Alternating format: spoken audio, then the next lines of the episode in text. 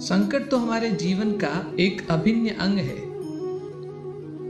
जब संकट आता है, तब लोग उससे भयभीत हो जाते हैं और उस संकट का निवारण ढूँढने के लिए किसी भी बात पर विश्वास कर लेते हैं।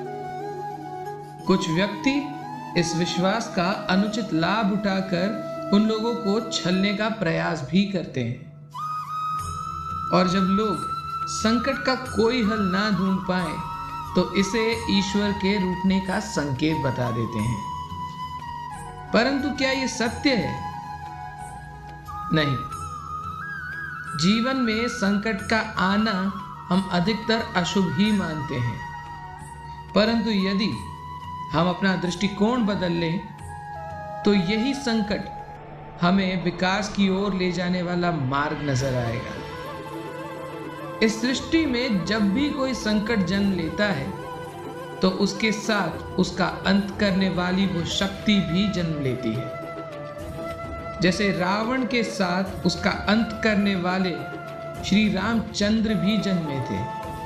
हिरण्यकश्यप के साथ उसका अंत करने वाले रौद्र नरसिंह भी जन्मे थे और कंस के साथ उसका उद्धार करने के लिए मेरा जन्म हुआ था। तो आज जो संकट आप पर आया है, उसका अंत करने वाली शक्ति भी अवश्य जन्मी है।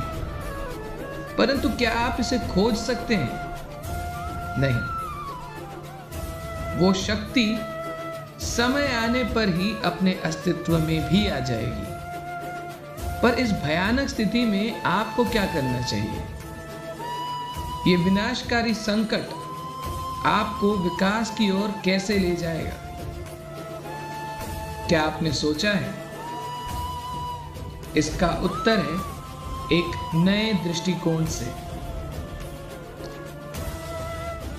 वास्तविकता में संकट का जन्म एक अवसर का भी जन्म होता है। एक अवसर अपने ज्ञान को बढ़ाने का। एक अवसर अपने परिजनों का साथ पाने का। एक अवसर अपने आप को बदलने का। जो व्यक्ति ये करना सीख जाता है, उससे जीवन में कभी भी कोई संकट भयभीत नहीं कर सकता। और ऐसा करने वाला प्रत्येक व्यक्ति समस्त संसार के लिए एक उदाहरण के तौर पर नायक बनकर उभरता है। और जो व्यक्ति ऐसा करने में असमर्थ होता है, वो सदा ही दुख और चिंता के सागर में डूबा रहता है। तो संकट से ना डरें। संकट के समय में अपने आप को परिवर्तित करने का मार्ग ढूंढें। ऐसा करने पर आपका मन प्रफुल्लित हो उठेगा और प्रसन्न होकर कहेगा, राधे राधे।